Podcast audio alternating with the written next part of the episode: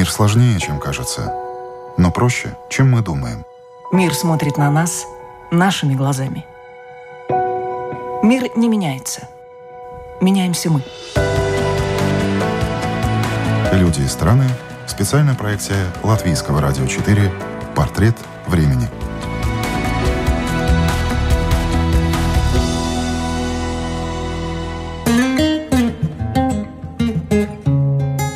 Человек, который идет за своим сердцем и делает, когда чувствует, что нужно что-то сделать.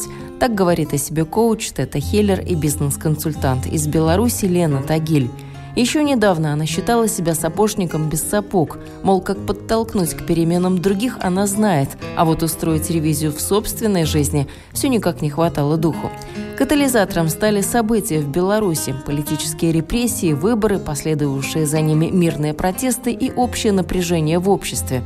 Все это привело к тому, что всего за час Лена Тагиль приняла важное для себя решение – бросить все в Беларуси и переехать в Латвию. Собрала два чемодана и без сантиментов вместе с дочкой сменила Минск на Ригу. Это программа «Портрет времени». Меня зовут Яна Ермакова. И сегодня с нашей гостьей Еленой Тагиль говорим о настоящем и будущем Беларуси, о том, как жить в гармонии с окружающим миром и как работать на себя.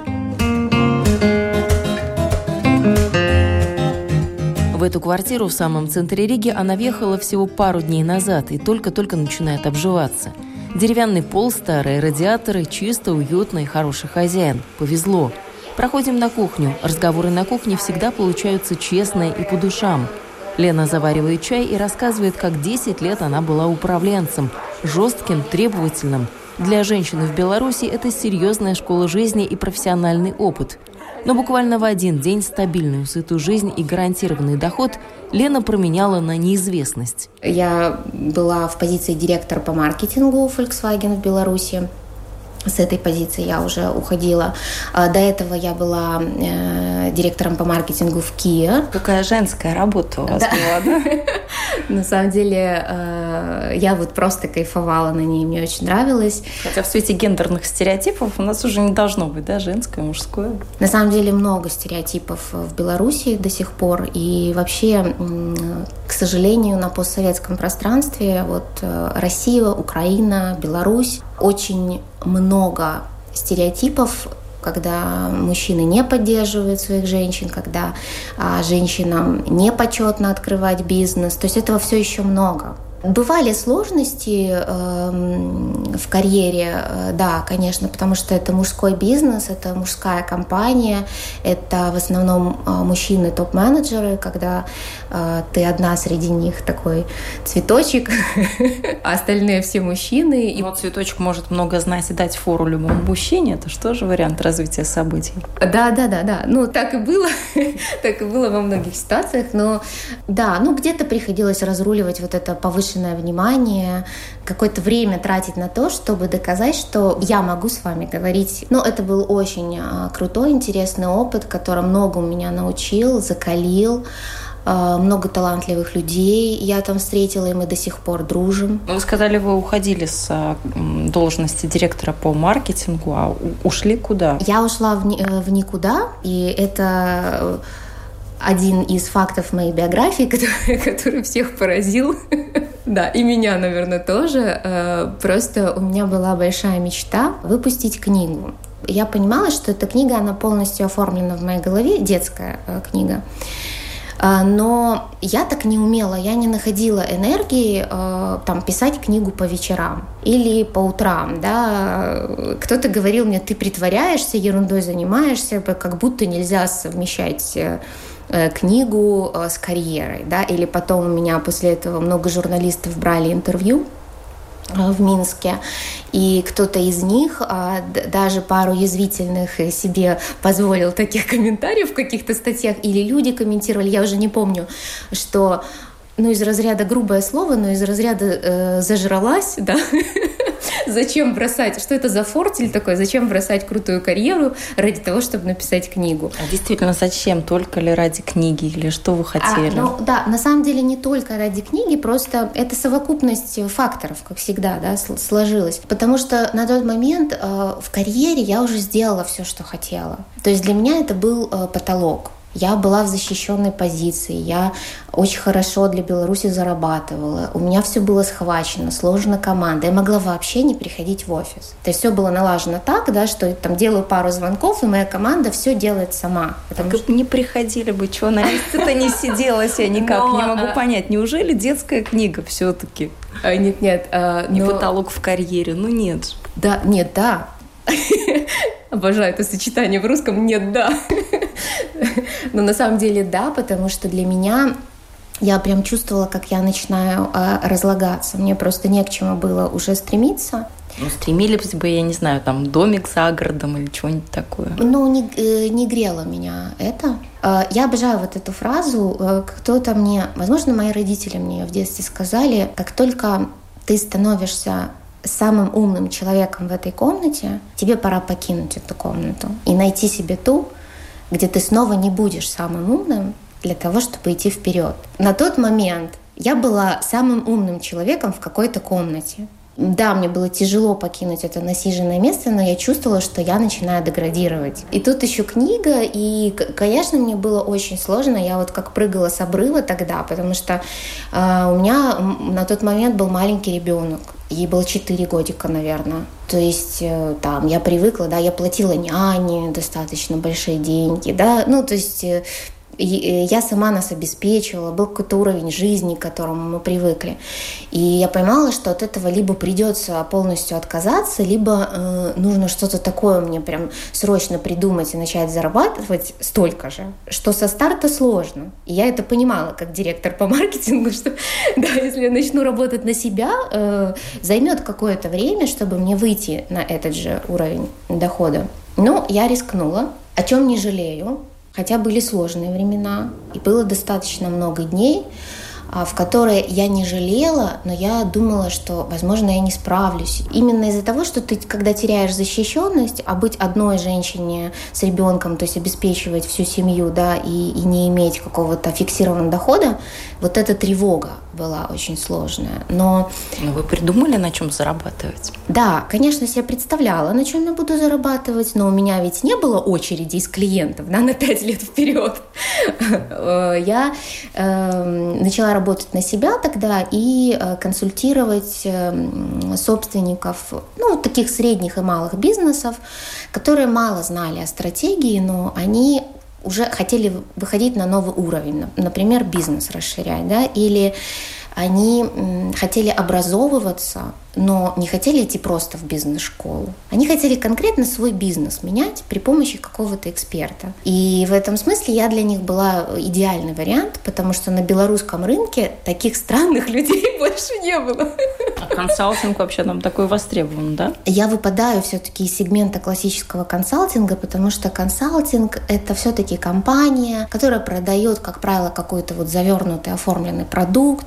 Этот продукт, как правило, стоит дороже, они менее гибкие ошибки по цене, по ситуации, да, и, и так далее. А такого человека, как я, на белорусском рынке больше не было талантливый топ-менеджер, про которого многие слышали, многие знают, потому что э, Беларусь ну, не такая огромная страна, а бизнес-сообщество еще меньше. Меня начали там, мое имя начали передавать из уст в уста, э, потому что я всегда говорю и своим клиентам, ты можешь один раз продать себя случайно, но второй раз этого никогда не произойдет, не купит. И в этом смысле э, всегда работай так, как ты хотел, чтобы работали для тебя, и люди будут приходить снова и снова. И ну вот так происходило. То есть э, кто-то говорил своему другу, вау, мы такое сделали, мы, мы столько всего, я так продвинулся, да, у нас там клиенты пошли, и вообще и все изменилось, и я впервые в жизни узнал, что такое финансовая модель бизнеса и так далее. И рассказывали своим друзьям, и так вот это как-то пошло. Ну, плюс я много пишу в соцсети. Ну вот, кстати, о соцсетях. Вот сейчас это все еще консалтинг по бизнесу, потому что у меня возник, вот я просмотрела э, ваши э, посты за сентябрь, еще чуть раньше, возник вопрос, для женщин это или для бизнеса? Мне показалось, что все-таки для женщин которые хотят чего-то, они о чем-то мечтают или стоят на пороге чего-то, а вы их просто подталкиваете mm-hmm. дальше. Да, сейчас э, это так, все верно, абсолютно вы поняли, но это сложилось э, с годами скорее, да, то есть был пройден какой-то путь, потому что сначала я больше работала с мужчинами, и больше это были бизнес-услуги. А. Сейчас обращение к мужчинам за весь сентябрь – это ровно один пост. Я бы сказала, 90% моей аудитории сейчас женщины, и только 10% мужчины. А почему так произошло?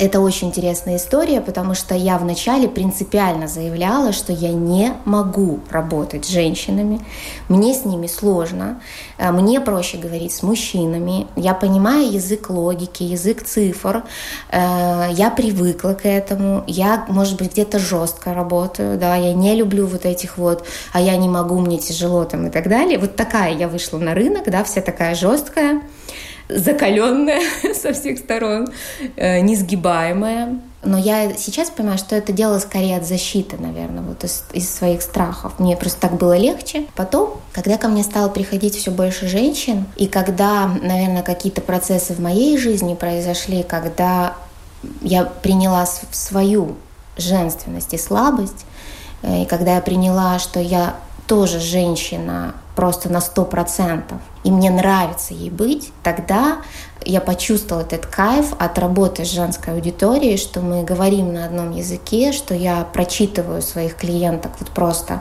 с полувзгляда. Мне очень нравится верить в женщин, когда в них никто не верит. Такие истории часто случаются, когда э, в женщину не верят самые близкие. Ее дети, ее семья, ее муж, ее родители. И мне нравятся эти таланты вот просто раскрывать, приумножать, потому что им всего лишь нужно чуть-чуть каких-то знаний, которых им не хватает, и поде... вот вера в них такая. А важна ли вера? Потому что, ну, часто же люди, если ты хочешь что-то сделать, ну, бери и делай. Тебе не нужно, чтобы в тебя кто-то верил. У тебя есть цель, ты к ней идешь и верит в тебя кто-то не верит. Но это, наверное, не очень важно. Я бы сказала, это архиважно. Особенно, когда ты открываешь бизнес в первый раз или когда ты выходишь э, с какой-то услугой э, на рынок в первый раз. Но ты как маленький цыпленок, который вот может пойти град, тебя может заклевать какая-то чужая курица. Ну, да? это же твой опыт, ты сам вышел, никто тебя туда не тащил. Конечно, но э, очень, вы даже не представляете, сколько людей сдаются и это всегда больно наблюдать, потому что я знаю, что они могли бы получить прибыль, они могли бы дожать этот бизнес, они могли бы выпустить книгу, да, ну вот все, что там человек мечтает, так вот не делают те, кто не доходит просто до какой-то точки, им не хватает воли, э, силы духа, и не хватает веры. Что человек может сделать на качественной вере в него? Просто ну, не каждому хватает своей собственной веры. И это нормально. И мне тоже нужна чья-то вера. То есть и у меня бывают времена э, черные, когда ну все, я там унылый никто, да, ну у каждого человека бывает такой день или такая неделя. И здесь очень важен тот, кто э, скажет, у тебя все получится, и то, что ты сейчас проживаешь, это нормально. Но пройдет этот день, пройдет эта неделя, это закончится, и снова будет солнце, да, и снова ты сможешь двигаться дальше. Это просто такие вещи. Я думаю, что люди платят мне а, деньги в первую очередь за это. И я не стыжусь этого, этим горжусь, потому что для меня вот личная работа и в коучинге, и в когда ты как бизнес-тренер, да, это все-таки прежде всего про веру, про веру в успех, в идею, в этого человека, это умение качественно поддержать его. То, насколько важна поддержка и вера, Лена Тагиль на собственном опыте прочувствовала почти месяц назад. Всего за час она тогда решила уехать из Беларуси и начать все с чистого листа в Латвии. И можно только догадываться, о чем она думала весь этот час. Ты можешь долго что-то носить внутри себя, и все никак не вызревать, да, вот все как-то недостаточно я подстелила соломки, да, недостаточно большая у меня финансовая подушка, да, ну это вот просто, это и моя история, и, и, и сотен людей, которые проходят у меня перед глазами, да. А, я бы да, но вот, наверное, через год. Да? Я бы да, но, наверное, вот заработаю такую сумму, и тогда поеду. А, на самом деле, я уже года три как чувствовала, что это не мой путь там оставаться, и что я уеду, но я все выбирала себе страны. Я составлю один сценарий, уже практически покупаю билеты на самолет. Нет, другой сценарий. Да? И вот эта вот тягомотина продолжалась э, три года. И тут в Беларуси происходят эти события, которые просто вот э, вытолкнули меня как, э, знаете, как шампанское, когда вот пробка вылетает, и у нее уже нет шансов вернуться обратно. И для меня вот такая точка невозврата была, когда мы вышли на улицу а, летом с моей дочерью, да, ей 8 лет, и, ну, то, что она практически там не спала уже последний месяц в Беларуси, она боялась оставаться а, без света там и так далее, но это все невыносимо для, для родителя, да, для материнского сердца. Я, да, я сама боялась там спать без света, честно. Ну, то есть там уже... А чего вы боялись? Ну, э, во-первых, мы жили в самом центре, и все события э, разворачивались э, чуть ли не под нашими окнами. И когда в одну секунду, ну, ты живешь в стране, э, в которой годами ничего не происходит. Вы просто вообразите себе, да? Которая стабильна в своей стабильности настолько, что туда даже не протолкнешь никакие изменения, да, в эту стабильность. И вдруг в этом во всем Белорусы удивительные люди, да, они 26 лет могут терпеть, но если у них вот закончилось терпение, да, то теперь, я уверена, они 26 лет смогут продолжать протест. И этот протест будет мирный. Ну, вот белорусы в этом, они не похожи, по-моему, ни на одну нацию, да, другую в мире.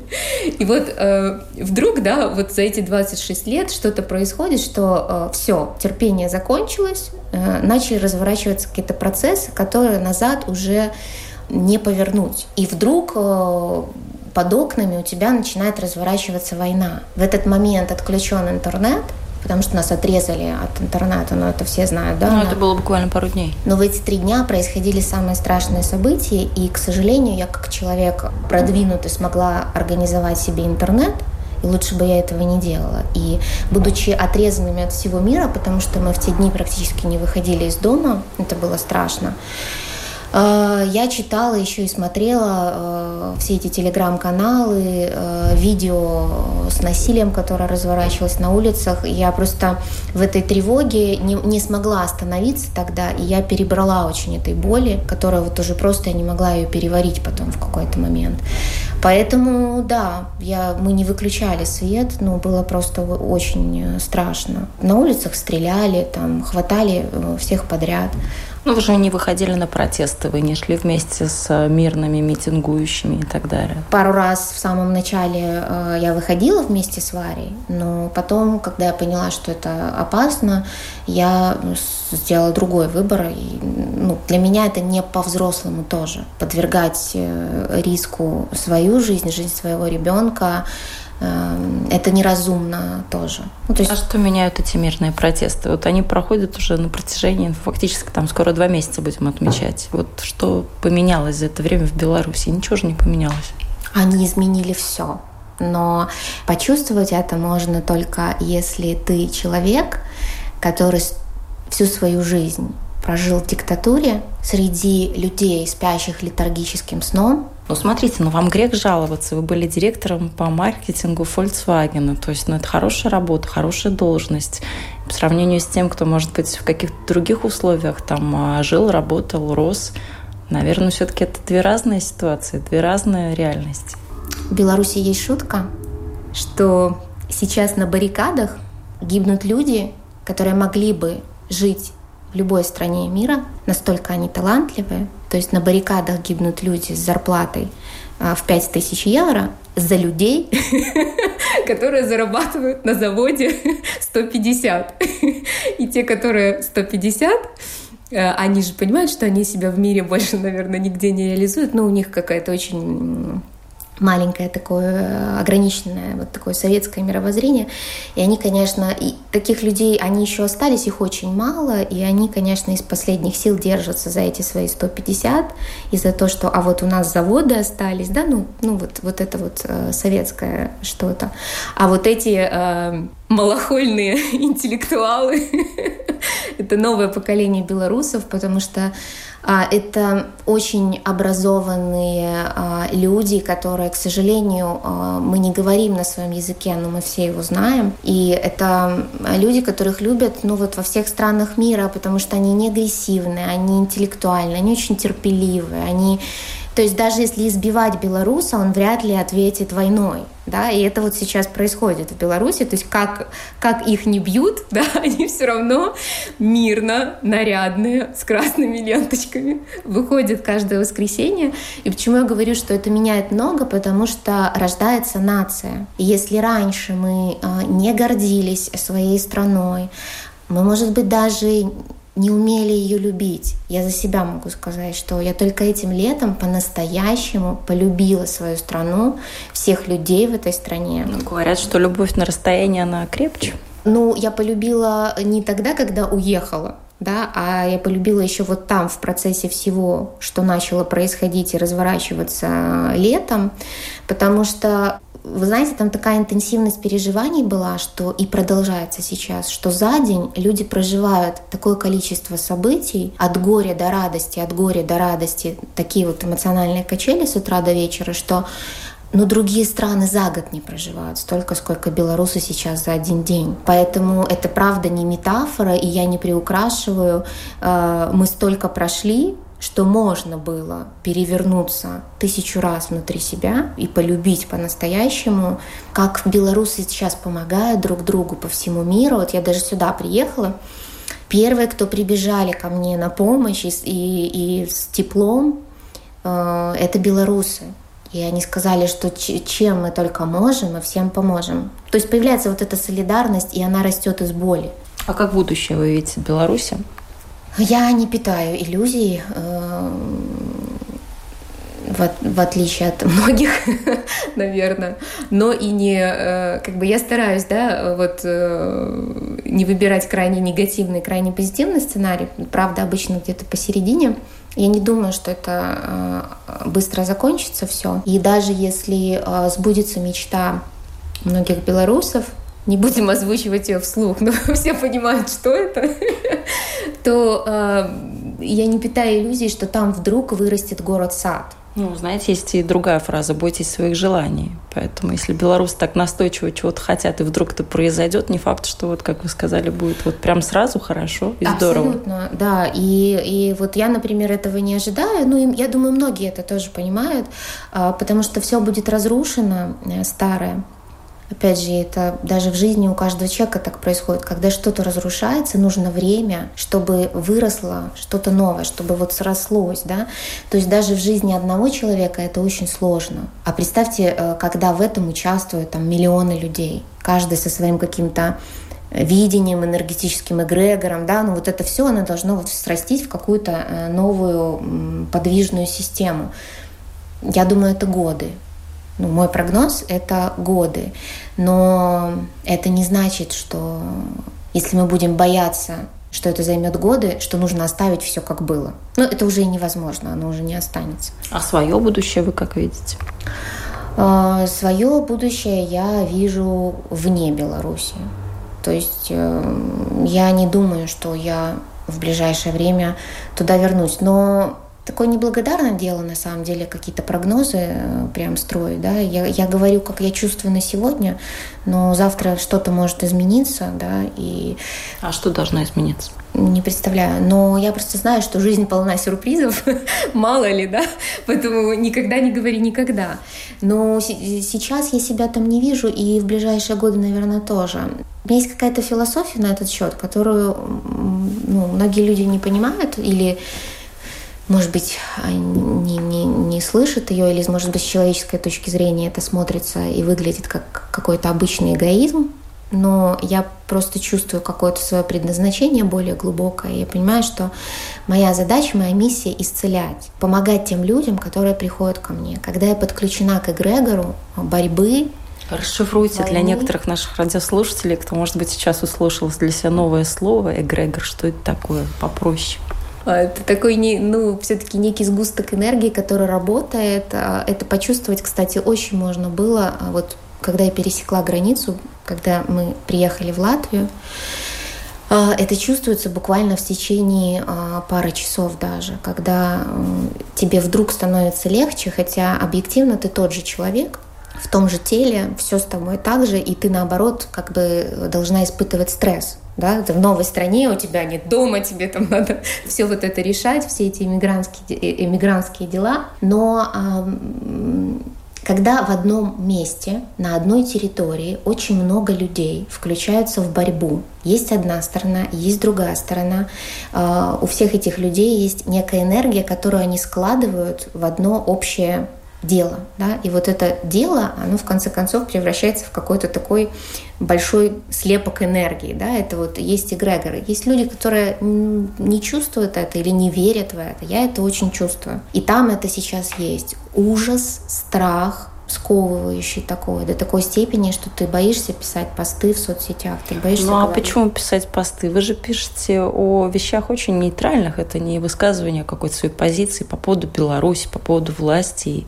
все происходящего. Это же все совершенно в другой плоскости находится. Почему бояться нужно? Я пишу нейтрально, потому что я, опять же, стараюсь не усиливать этот эгрегор. Это моя позиция взвешенная, да, сейчас. Просто стараюсь себя туда особо не подключать и своих клиентов тоже, что очень важны вот эти островки стабильности. Это очень важно. А, Хорошее такое вот э, выражение в эпоху, когда стабильности нет, ну вообще никакой. Да, потому что она внутри.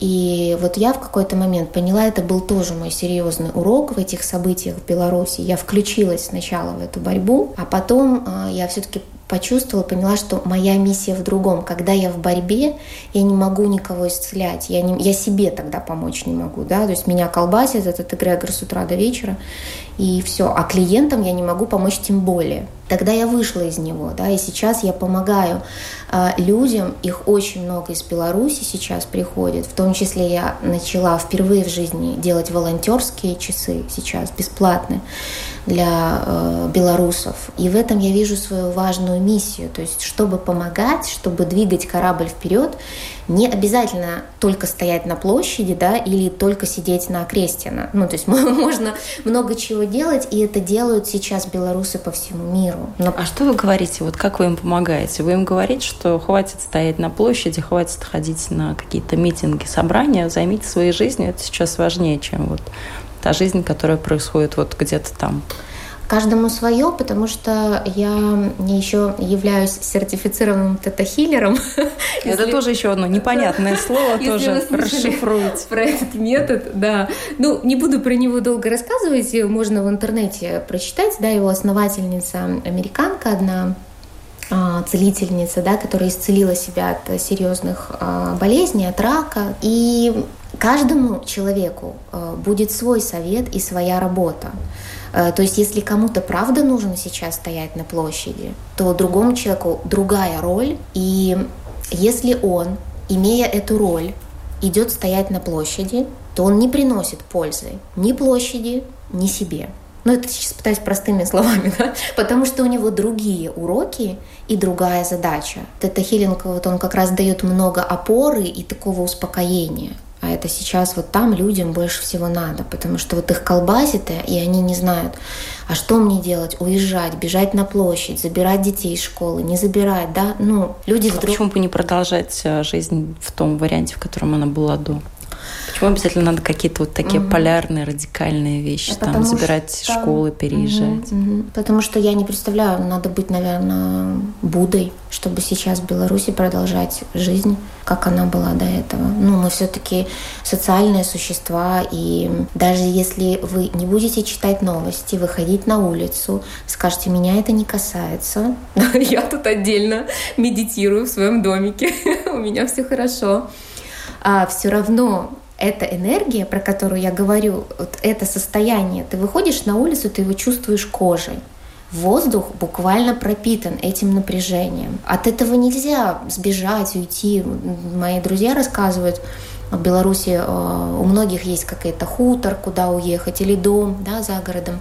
Они уезжают, они говорят, знаешь, на какое-то время действительно отпускают на природе, да, в лесу, совсем в лесу то есть вообще без связи, да, но потом проходит какое-то время, ты успокаиваешься, но потом ты понимаешь, что все равно ты в этой стране, и надо возвращаться в жизнь. Ну а почему на страну-то мы все время с оглядкой так смотрим? Ну, каждый человек, он, у него есть какие-то свои вот э, задачи в жизни. От страны мы зависим, но это же не, не полная зависимость. Поэтому э, я при, приняла такое решение в своей жизни, и поэтому я поддерживаю сейчас в этом многих белорусов, кто чувствует, что он хочет сделать другой выбор и сформировать для себя другую реальность, но испытывает, например, вину потому что я предатель. Если я сейчас уеду, да, я... Но вы себе этот вопрос тоже задавали. Задавала. А предатель ли я? Вот вы на него как себе ответили? Задавала, да, да, да. Задавала и очень его так э, разруливала, отрабатывала внутри себя.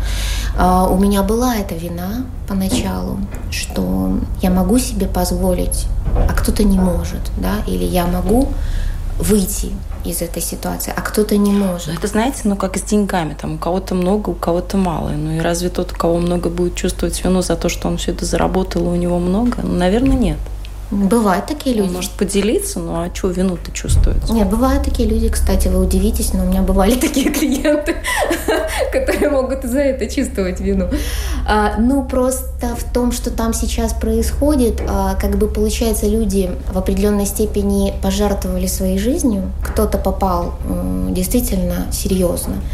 И этих людей мы восприняли как героев, да, в какой-то степени. Не случайно они попали, не случайно, да, но они стали героями новой Беларуси, так получилось, да. И когда ты делаешь такой выбор, а, ну, ты условно как бы говоришь, я душой с вами, но я поеду, да, я все-таки хочу жить свою жизнь. Но герои-то не всегда хорошо заканчивают. Конечно. История нас именно Конечно. этому и учит. Конечно, абсолютно, да. Это, это такое очень, я говорю, что это очень индивидуально, у каждого свой путь, и каждый это как-то решит внутри себя. Но я сейчас вижу свои задачи и чувствую, что я совершила правильный шаг, очень правильный, вот в формате своей, в рамках своей жизни, своего пути.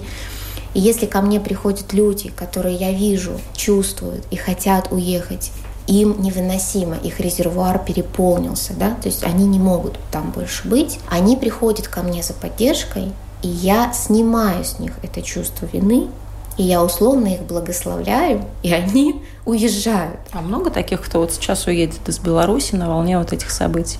Вы знаете, если бы люди, если бы границы были открыты, если бы люди могли свободно уехать, их бы, были, их бы было огромное количество. Уже в Латвии только, не знаю, мне кажется, этот счет бы шел на тысячи.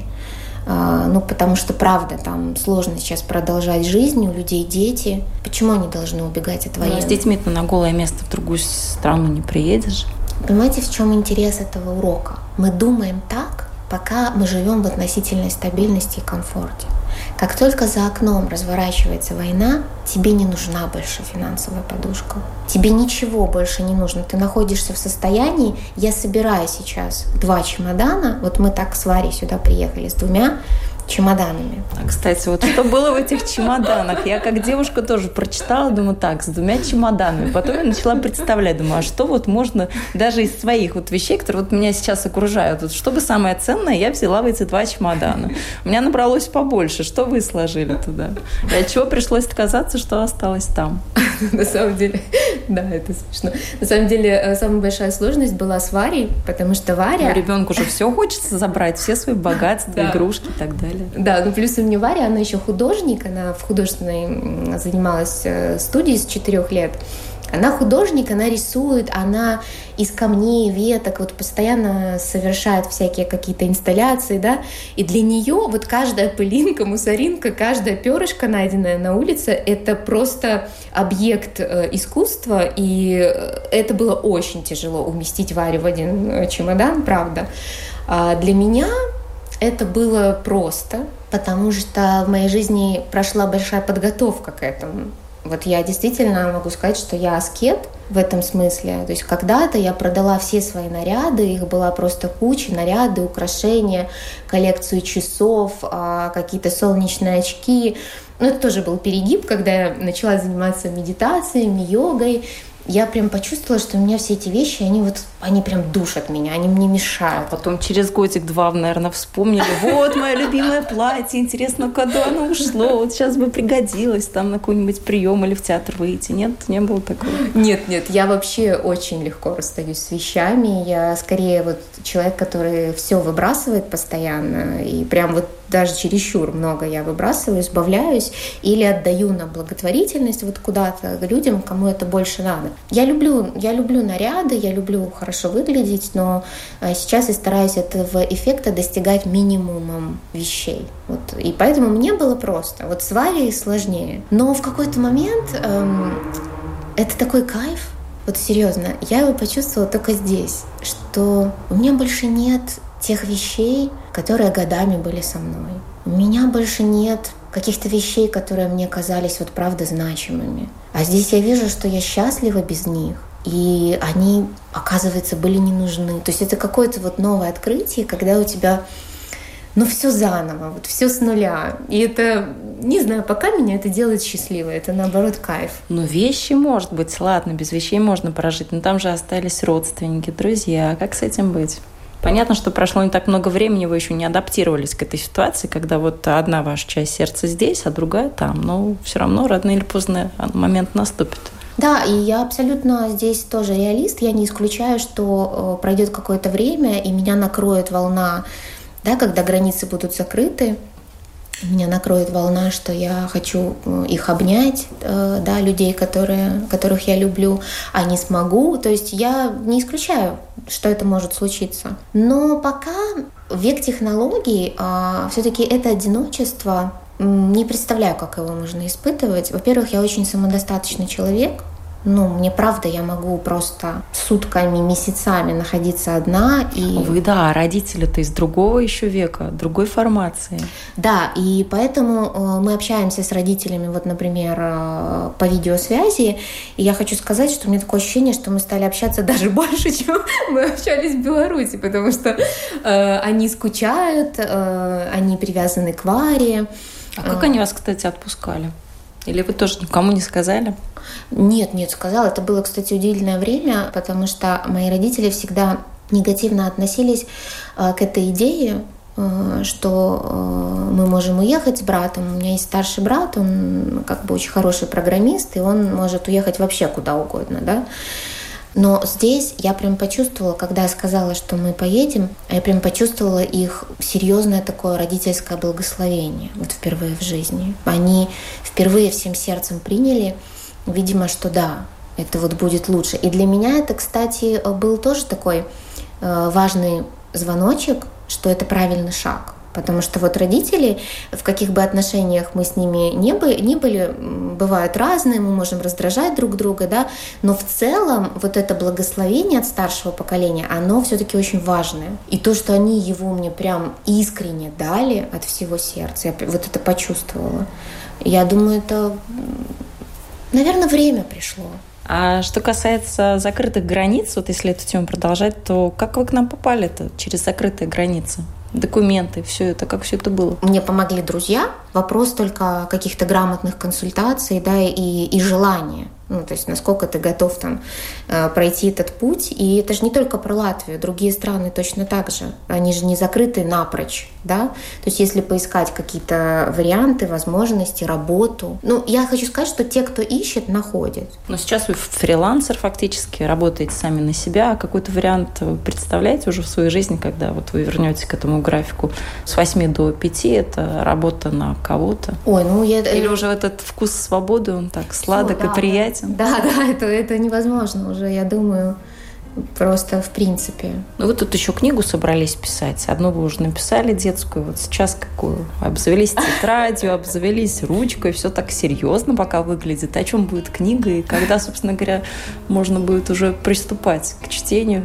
Я как вспомню, как издавалась первая книга, честно, я пока не могу найти в себе сил заняться э, второй и так далее, потому что, ну вот у меня остались воспоминания какие-то не очень. Я не поняла, издательский бизнес устроен, на мой взгляд, грабительски, несправедливо по отношению к автору, но при этом всегда приходят возможности. Мир дает смельчакам такие возможности, которые он не мог бы придумать в своей голове. Лена Тагель тоже не могла бы подумать, что 2020 год изменит ее жизнь и разделит на до и после, и что свой 37-й день рождения придется встречать на чемоданах в чужой стране, пусть даже она тебя и приняла как родную.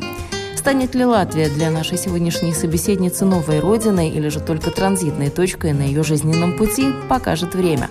Пока же Лена радуется мирному небу над головой, красивой архитектуре, приветливым людям, узким улочкам Риги и аромату свежей выпечки из кафе в доме напротив. Дочь Варя с удовольствием ходит в школу, жизнь налаживается и многое еще впереди. Это была программа «Портрет времени». Этот выпуск для вас подготовила и провела я, Яна Ермакова. Всего доброго и до встречи.